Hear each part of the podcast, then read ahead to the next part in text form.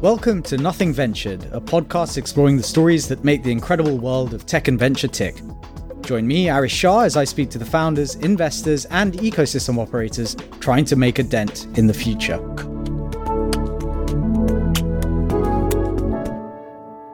Hello, and welcome to this episode of Nothing Ventured with me, Arish Shah. Today, I'm really excited to have with me Brom Rector.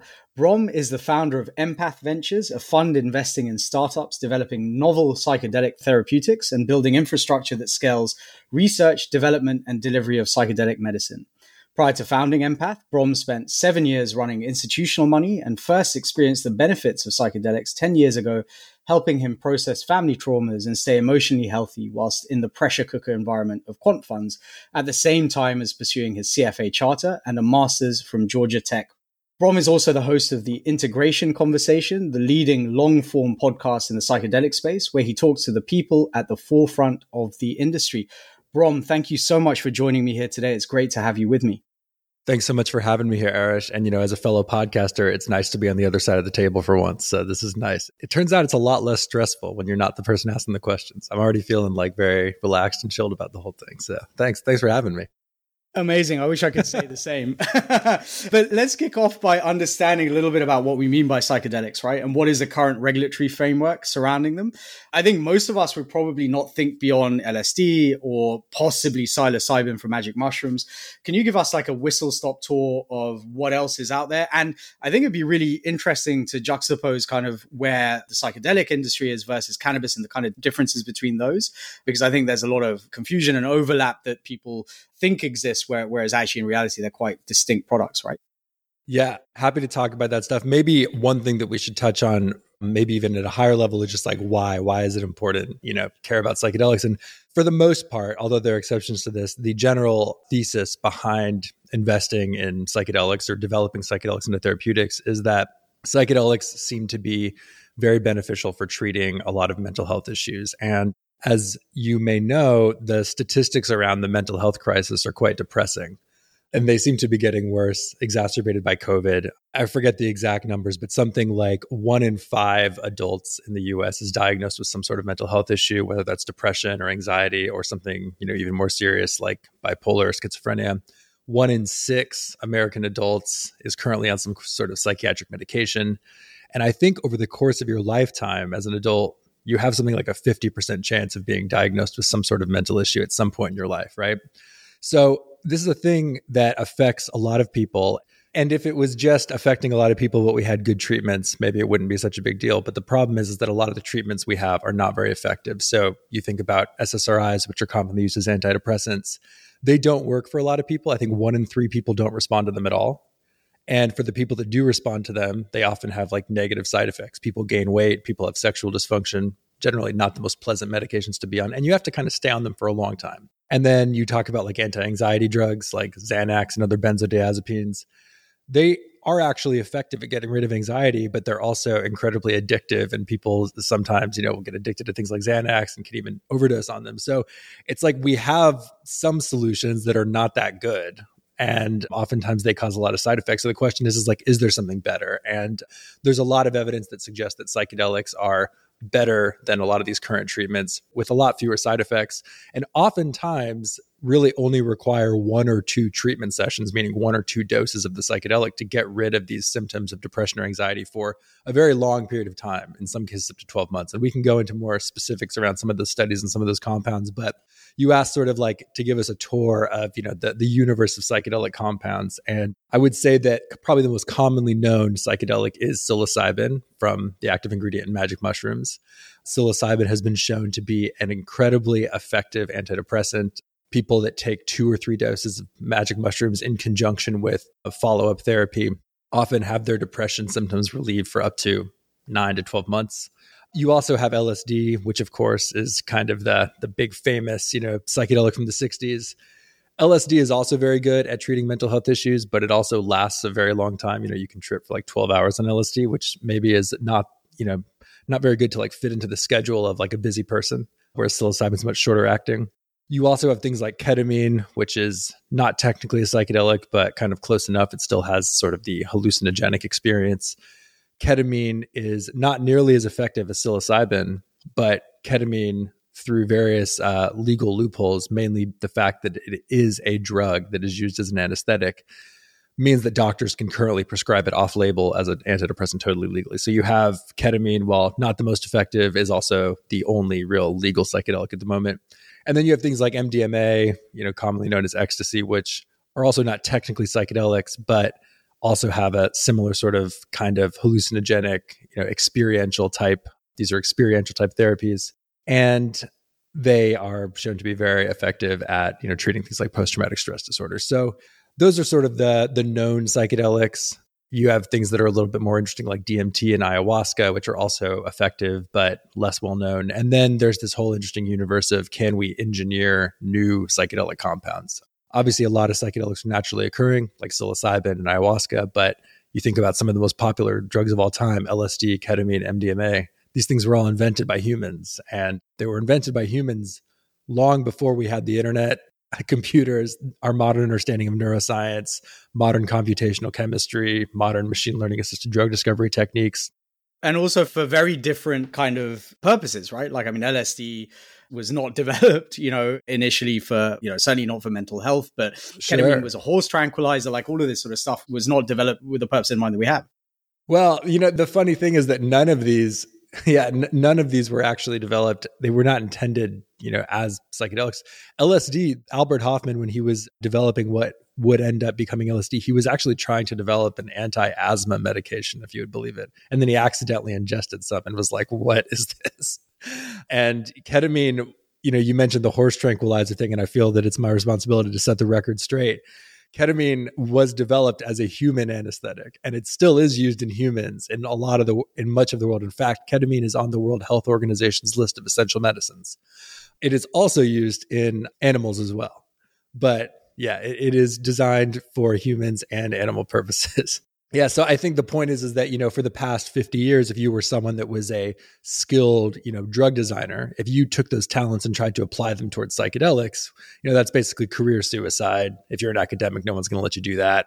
If you want to do that on the, you know, commercial side, that basically means that you're an underground chemist.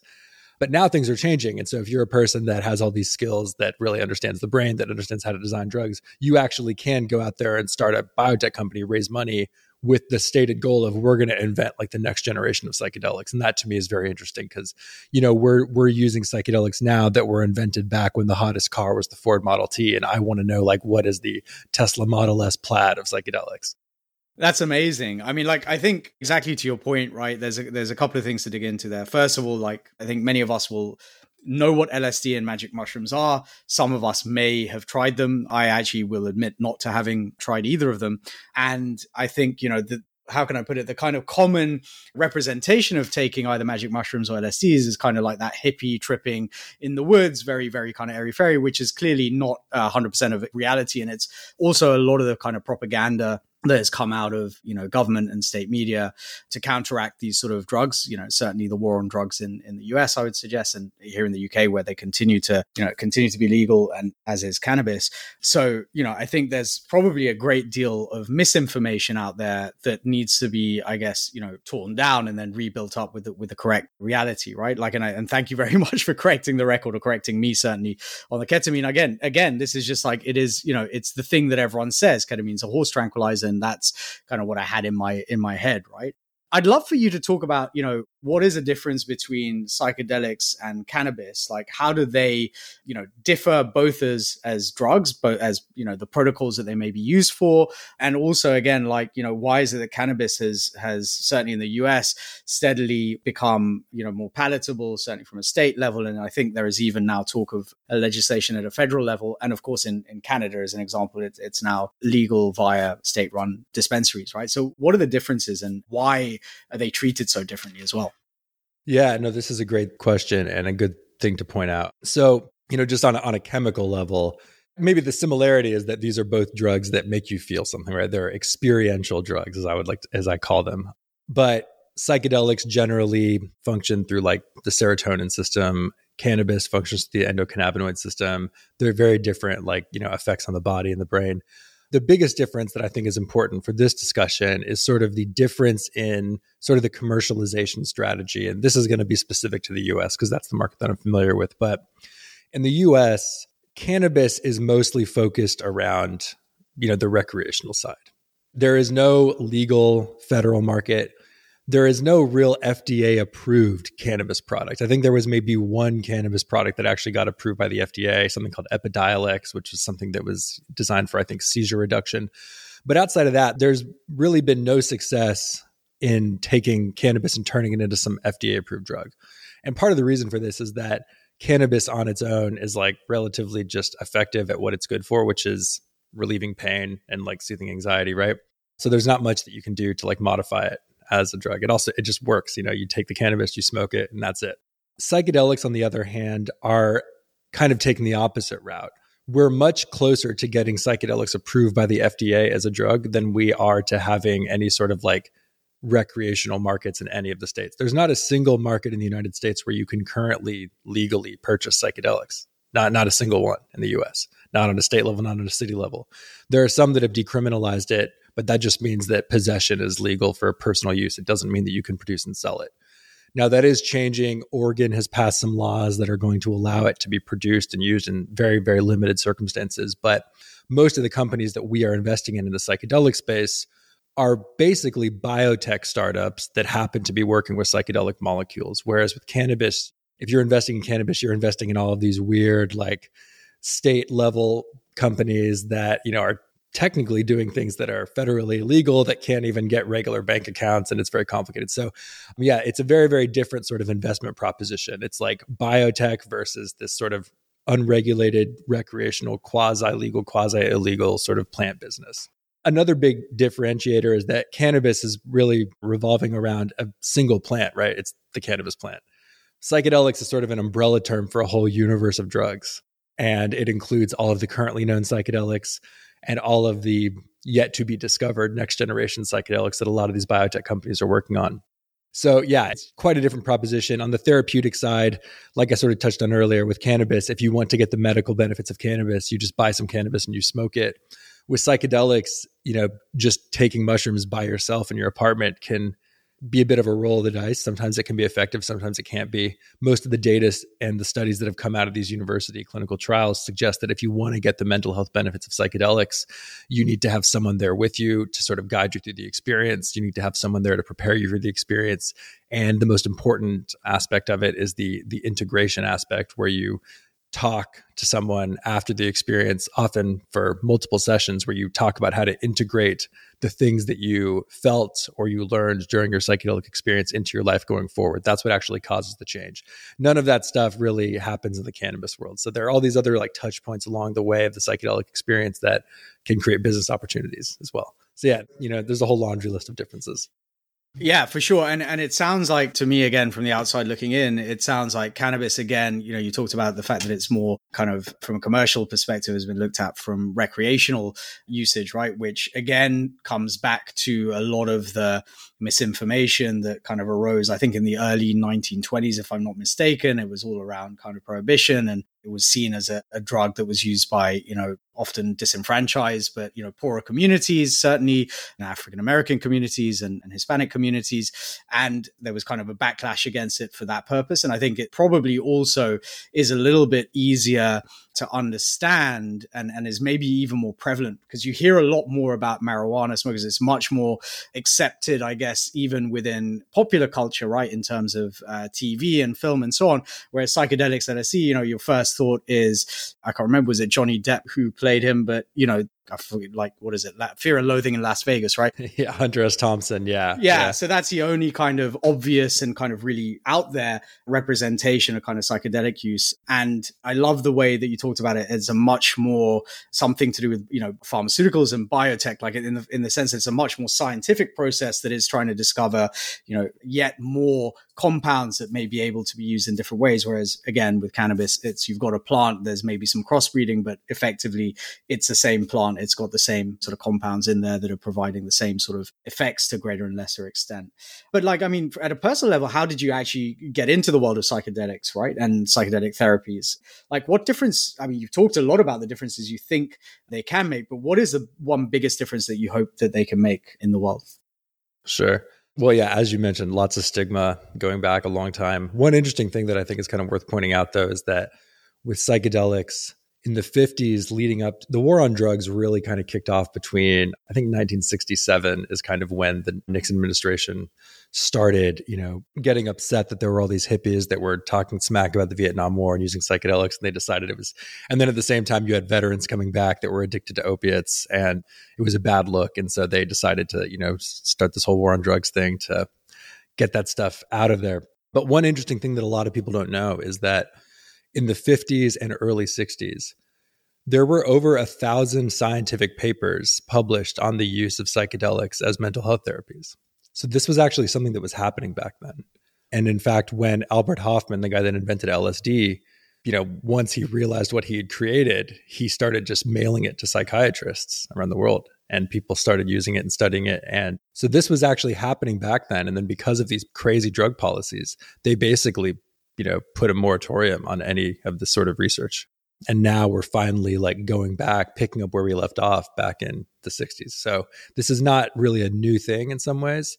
And it's unfortunate that there's this image of you know irresponsible crazy hippies even though i'm kind of an irresponsible crazy hippie myself that because it actually started off as a scientific thing and then later got co-opted by you know the hippies and as a recreational thing. It sort of like escaped the lab so to speak for me personally, I grew up in a military family and, you know, was raised kind of in like a religious environment. And as a teenager, kind of rebelled against that and became like a very, you know, staunch sort of like atheist type person. And then shortly after college, I was, you know, thinking about life and spirituality and everything. And I was trying to figure out if there was a way that I could have some element of like mysticism or spirituality or whatever in my life without sort of believing in religion, for lack of a better word. And when I started Googling that, I quickly came across psychedelics and I saw them in all sorts of different, you know, representations and blogs and everything. There was one blog post in particular by this guy, Sam Harris, who I think a lot of people might know. And he had this essay that was called Drugs and the Meaning of Life, I think, that was published in 2011. And he talks, he's an atheist, but he talked about like some LSD experiences that he had. And yeah, it just really made me want to try it. And so I, I you know, I did and it was such a mind blowing experience. I did a high dose of LSD by myself on the on the deck of the house that I lived at. And yeah, it really just a lot of people say that their first psychedelic experience is up there in like the top five most memorable or impactful experiences of their life. And that was definitely like what it was for me. So I continued using psychedelics, you know, once or twice a year at relatively high doses as kind of a mental reset, for lack of a better word. And since then, you know, I've explored various forms of psychedelic therapy, done it with guides, done it without guides, you know, definitely used it to resolve like, you know, things that have bothered me about, you know, my past and that sort of thing. But to be honest, though, I really thought that psychedelics were going to stay underground forever. I never, if, even if five years ago, if you'd asked me, like, is this going to be a thing that people can invest in legally, I would have said, no, this is crazy. But around the year, I think 2019, some serious venture capital money started flowing into these psychedelic biotech companies. Peter Thiel and Christian Angermayer, you know, some pretty well-known investors started putting money into these companies. And in early 2020, we started seeing some RTOs on some of these Canadian stock exchanges. So you would see these, you know, the Canadian exchanges, they have a certain reputation. And you, you would see these companies that would IPO all of a sudden and their whole business model would be developing psychedelics. And you know, I was kind of like, is this a scam? Is this real? What is, what is this? All I know for sure is that this is crazy that there's like a stock that's a psychedelic stock. And in 2020, I, you know, I was kind of getting fed up with the hedge fund job that I had. I wasn't sure if I wanted to stay in the hedge fund industry. I ended up quitting my job without much of a plan. But because there was this like sort of mini psychedelic like capital renaissance happening, I was fascinated by it. I started just spending all of my free time trying to understand what was actually happening on like the business side of psychedelics. And that's what led me to sort of start the podcast. I wanted to talk to people that were in the psychedelic space. So I started I started the podcast. I interviewed a lot of the founders, CEOs, and investors in the space. And I was really just doing it for fun. I didn't really think it would turn into anything. But I started getting a lot of emails from people that said, Hey, you know, I have $100,000 that I want to invest in psychedelics. What do you think I should do with it? And I also had a lot of startups in the psychedelic space reach out and say, Hey, why don't you like, you know, promote our company or something like that? We're trying to raise money. Can we use your platform? And I realized that without intending to, I had created an inbound stream of potential investors and potential investment opportunities. And I was like, this is pretty interesting. I also have, you know, an institutional financial background. And I'm also a person that has done psychedelics, you know, for a long time. Like maybe I should like combine all these things and start a psychedelics fund. So that's sort of what led to the creation of the fund, which is, you know, kind of interesting. I definitely wouldn't have predicted it. Yeah, I mean, we're going to talk about the fund in a second, but there's a couple of things I just wanted to kind of touch on there as well. Like, one of the things that was going through my mind just as you were talking there was like in venture capital in general, we see a lot of generalist VCs. In fact, we see a lot of VCs that actually have never worked within startups or scale ups. They tend to be kind of money managers as opposed to operators, right? And I wonder whether the same could be said for the psychedelics kind of sector of venture, if you like. Like, could you invest in psychedelics if you've never done them, right? It, it strikes me as you'd either have to have a strong background in pharma and, and medicine of some nature, or you would have had to have taken them and understood. But I can't see a time where you see kind of traditional money managers saying until it becomes mainstream and until it becomes like a big thing and, and you start seeing those breakout therapeutics and companies. I just wonder whether it would ever, you know, certainly right now, whether it would be possible to see that that same kind of level of activity as you see in generalist VCs, whether you'd see the same thing in, in psychedelics. Yeah, well, the, the question of like, do you need to have done psychedelics in order to invest in it, or you know, be in the industry is an interesting one that actually is the sort of subject of a lot of debate within the psychedelics industry. You know, there are a lot of people that have been doing psychedelics for a long time underground, and now that there's an opportunity to have a legal business, are now starting to make a legal business around it, and they often feel very strongly about these sort of new entrants that maybe did mushrooms once three weeks ago and now their mind is blown and they've decided their life's purpose is to like you know be in the psychedelics industry turned up to burning man like last year and that was yeah, yeah. right yeah it happens right and then so despite that we are starting to see some more generalist vcs get involved in the psychedelic space so one of the companies that I invested in, their Series A was led by Obvious Ventures, which is a you know pretty well known generalist VC. Another one of the companies that I invested in, their round was led by Garry Tan's Initialized Capital, which is you know not not even really a healthcare VC at all, right? Obviously, a lot of VC money comes out of like the Bay Area, and a lot of the Bay Area guys are you know big into Burning Man. So th- there are a lot of people that are in VC that even though they won't, they're not set up to invest in psychedelics, have certainly done psychedelics themselves, right? And podcasts like Tim Ferriss and Joe Rogan that are popular with that crowd have been talking about psychedelic use and its benefits for a long time. So this is not a crazy topic for them. But I would say that there has developed this sort of small ecosystem of psychedelic funds. There may be about 10 of them, including mine. And these are people who are set up specifically to invest in psychedelics. Most of them are managed by people who have been personally using psychedelics for a long time and yeah, we're starting to see more and more activity from the bigger companies or bigger funds, but you still get oh vice clause as an excuse or our lps would go crazy if we invested in something related to psychedelics. It really just depends. And i guess those smaller those funds those 10 or so funds including empath that you mentioned presumably are smaller funds right? So as these businesses scale you're going to need to get those larger funds involved one way or the other anyway because like whether they're generalists or not or whether they've done acid or not they're going to need to you know someone's going to need to follow on the funding because otherwise you're never going to be able to break get, get those breakout therapies especially on the biotech side, right? Because those companies need an insane yeah. amount of money. There, there are segments within the psychedelics industry that are not biotech. So you have, you know, technology and like accessories in the psychedelics world. You have a lot of the psychedelic stuff is going to be administered in like clinics or retreat centers. So you have like those businesses being built. But you're right, the biotech stuff, which is getting most of the attention at the moment, tremendous capital needs, and uh, I don't think that the psychedelic ecosystem is going to be able to incubate that internally. Yeah, no, it makes a lot of sense. So let, us actually talk a little bit about empath, right? There are a whole bunch of ideas and research directions that empath is in, interested in, or you are interested in effectively. And from looking beyond kind of mental health to digital addiction and therapeutics, the integration with traditional medicine and incorporation into, into crypto and Web3 even. So where are you seeing the most activity at the moment? And in your opinion, where, where is the biggest opportunity? And you know a little bit like what we were just talking about like what actually needs to happen for more widespread adoption barring like regulatory kind of approvals and and so on? Yeah i mean big questions.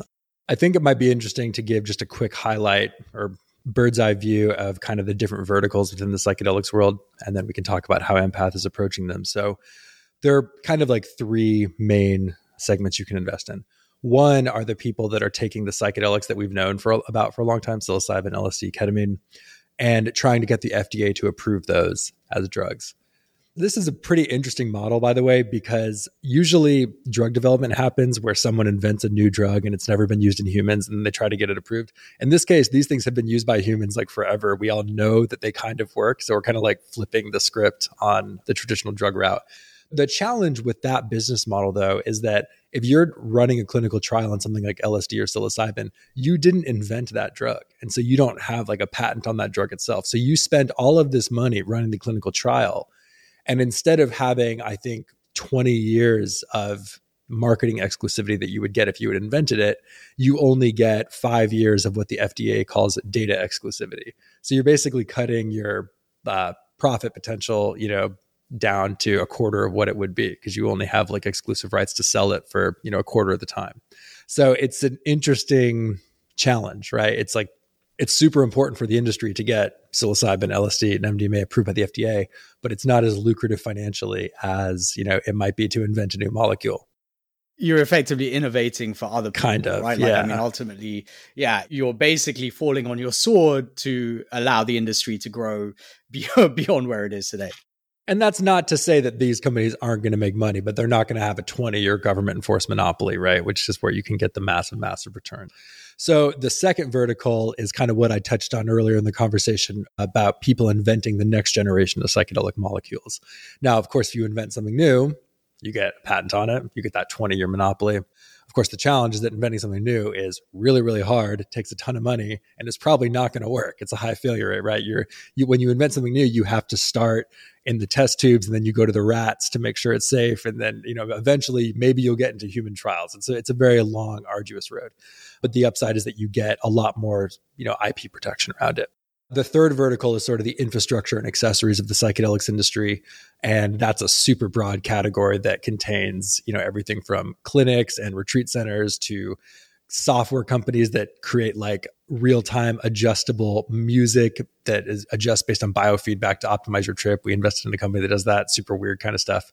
That's kind of the third vertical. And then the I guess the last vertical that we of course don't invest in is sort of the gray market, black market, underground stuff that you know maybe eventually will turn into the rec- a recreational market similar to what we have in cannabis, but that's much further down the road.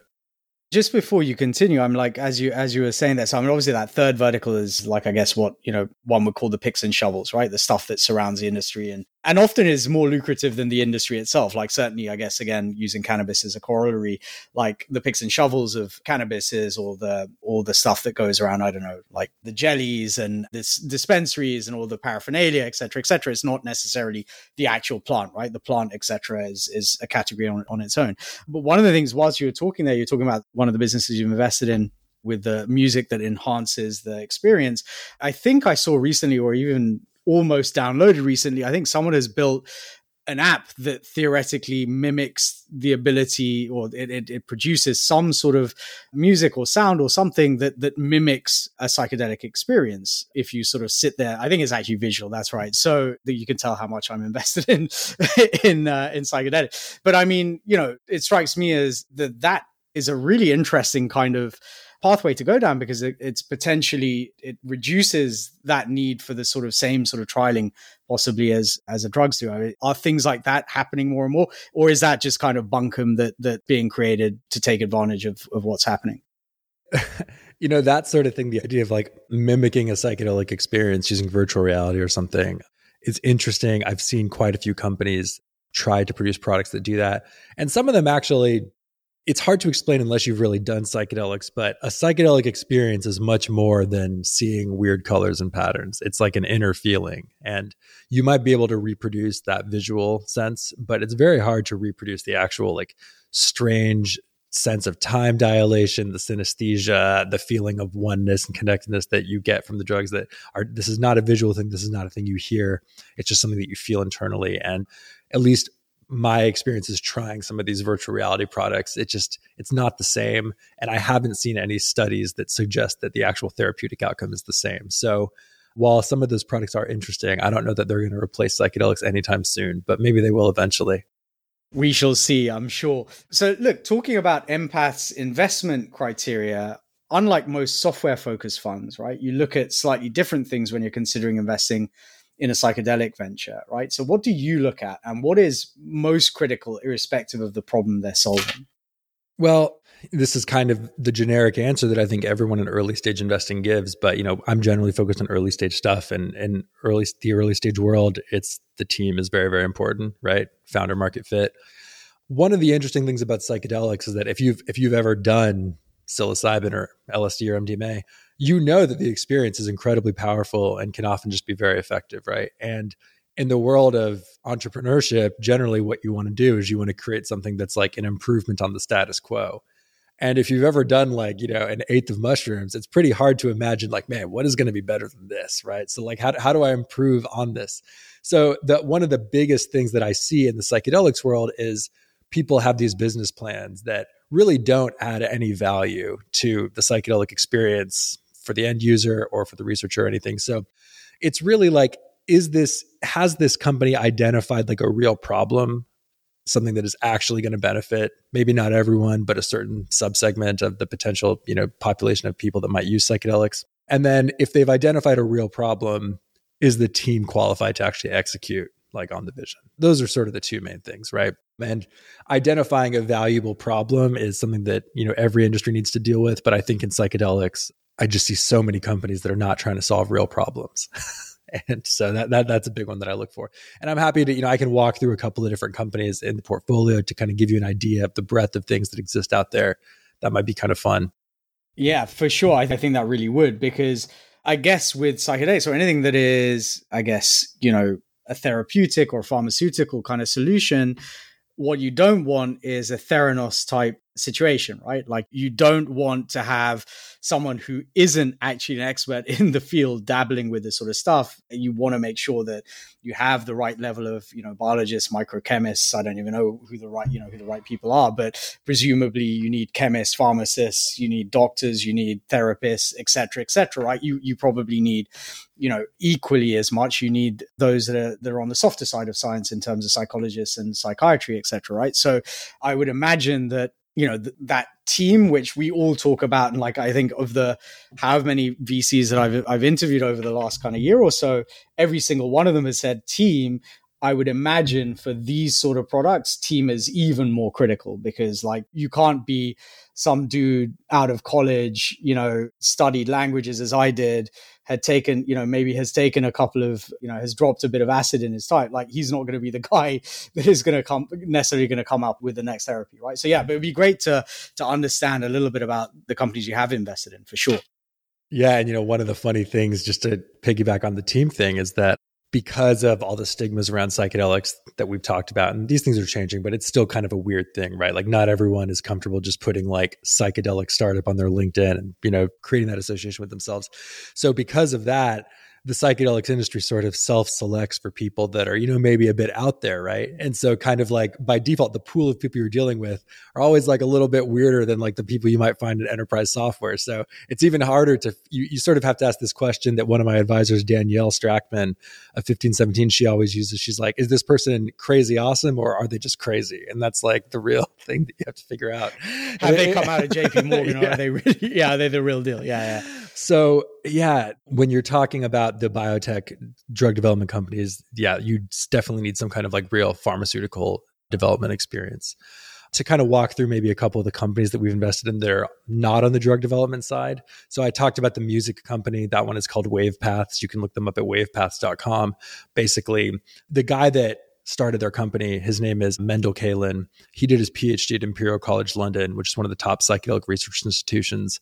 And he spent an entire PhD studying the impact that music has on psychedelic therapy outcomes. He's like the world's expert in music and psychedelic therapy. And he basically started this company, WavePaths, to commercialize the things that he learned during his research about the types of music, the importance of personalization, the importance of being able to adapt the music in real time based on like what the patient is currently experiencing.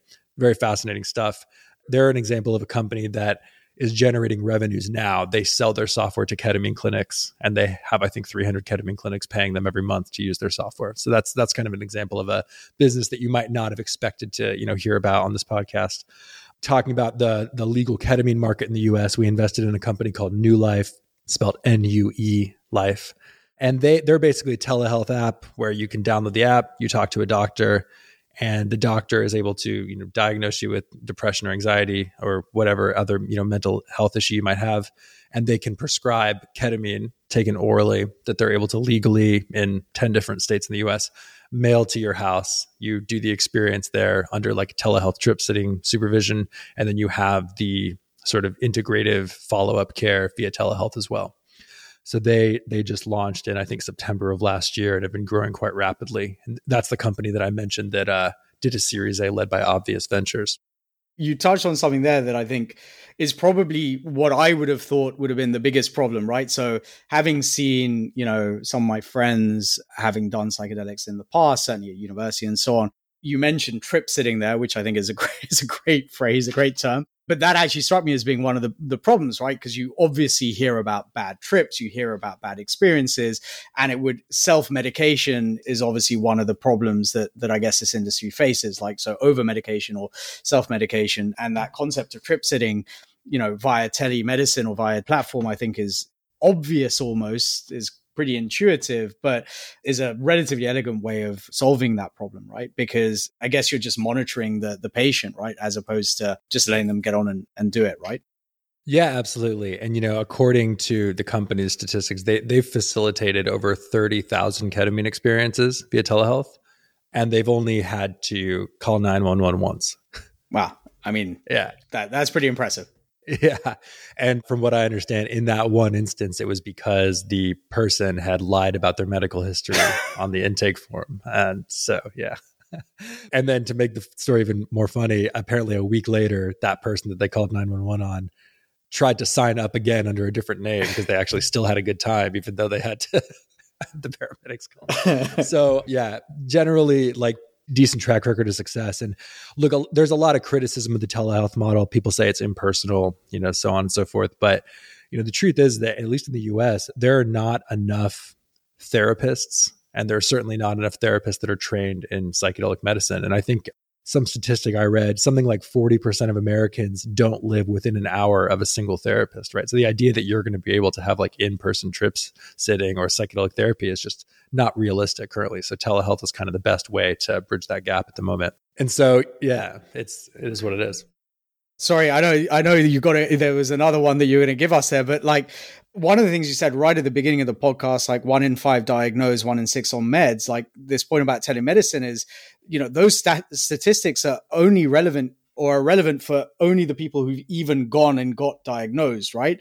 So there are numerous people out there, I'm sure, who haven't been diagnosed. And, you know, to your point there, if you're, you're living massive distances away from a therapist, like the reality of you getting diagnosed is going to be much lower. And if you can do that via telemedicine or telehealth, irrespective of kind of the challenges with that whole, you know, that mode of diagnosis and so on, it's still a better chance of not going at all, right? Exactly. Yeah. Yeah. Totally. So the last company I wanted to touch on real quick, just because I think people will find this interesting, is uh, there's a lesser known psychedelic drug called ibogaine out there. Not a lot of people know about this. It is a naturally occurring psychedelic drug. It comes from Africa. It's a, the root of a tree. I think it's the iboga tree, and it's a really crazy trip. I've never done it. I don't really plan to. I hear it can last up to 36 hours and be quite scary. Certainly not the kind of thing you'd want to do, you know, at Burning Man for fun. But Ibogaine has a very interesting side effect in that if you are someone that is addicted to opiates like heroin or Oxycontin and you take Ibogaine, your cravings for opiates like get eliminated basically. And this is something that has been demonstrated anecdotally thousands of times. You can, you know, Google it yourself. As in eliminated for good forever or like during the period you're taking? Yeah, basically. Yeah, Wow, like amazing. eliminated. And this is a drug that is illegal in the US, although there are clinical trials that are being run on it at the moment. But it turns out that in Mexico, it's not illegal.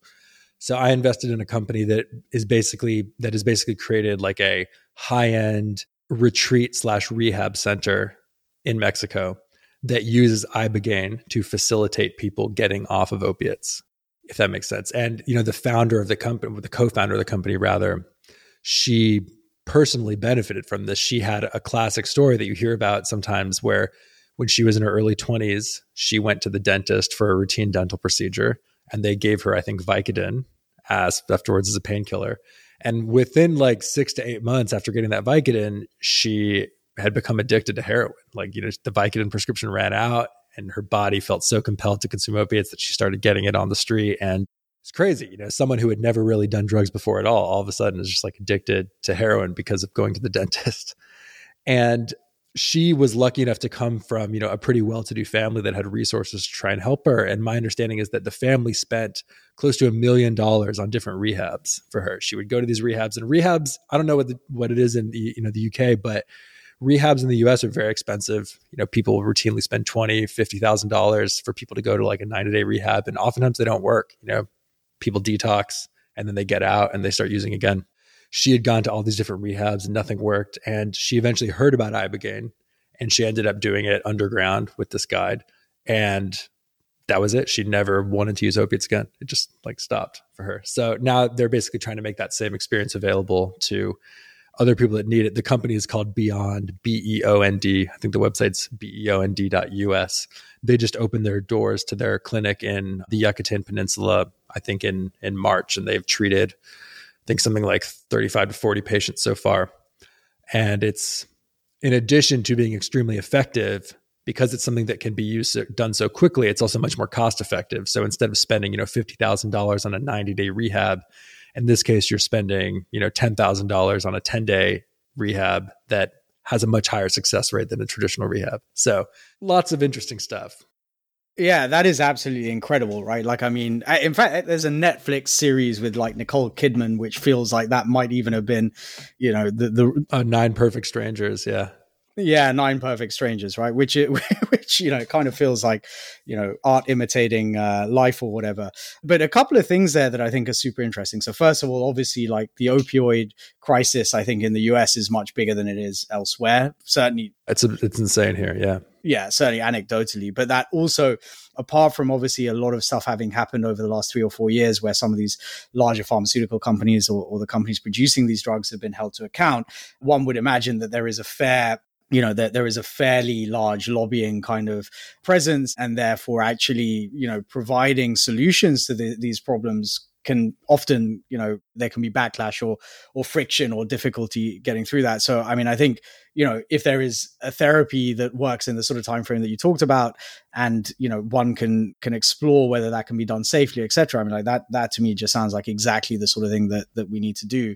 The other thing that you you mentioned which like i certainly didn't know and i wonder how many of, of our listeners certainly you know a lot of our listeners will be uk based that imperial college london is like one of the the biggest research or one of the, Yeah. the largest research facilities for psychedelics. I mean i find that absolutely incredible. It actually it makes me laugh a little bit because the uk also had i think has or had the company with the largest or is the country with the largest export of legal cannabis, even though cannabis is illegal throughout the country, right? Like, so it, it's really? exported. I didn't know that.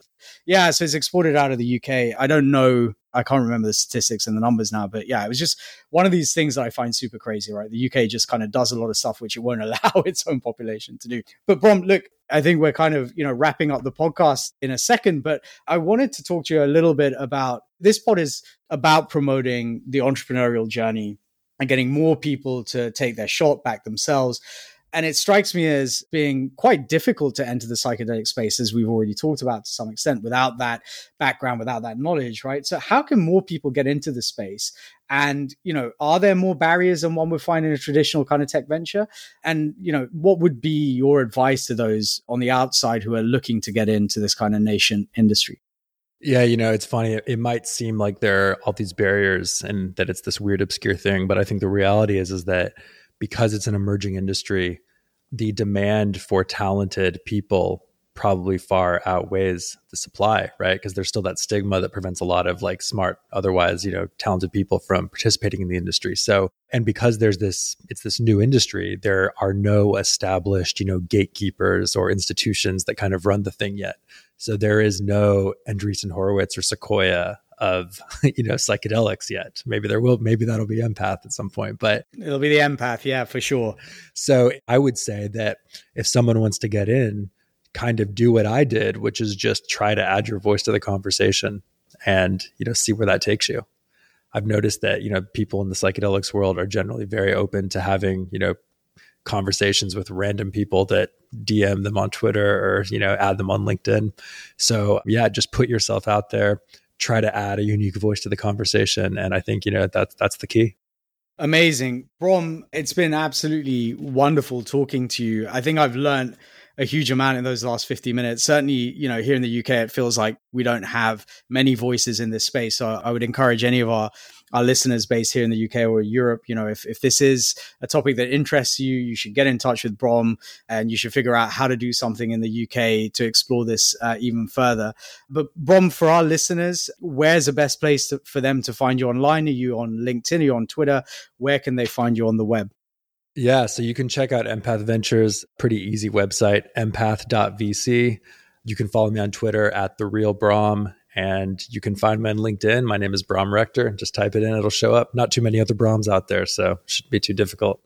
Amazing. And I hear the integration conversation may be going through a bit of a name change. Have you landed on one yet? Yeah, trying to, you know, that it's a bit of an the name was that integration is an important part of psychedelics. That's the part where you like try to, you know, integrate the things that you learn in the experience of your life. But I feel like I have to continue explaining that to people every time I tell people the name. So trying to come up with a new name, but you can find all the episodes at empath.vc slash podcast. That's that's easy. And then it'll be there no matter what the name ends up being. And yeah, and if anyone has any great suggestions, just like ping them to me or to Brom on Twitter. I'm yeah. sure he will. I'm sure he will evaluate each of them based on their merits. Brom, thank you so much for joining me. It's been absolutely amazing. Thank you so much.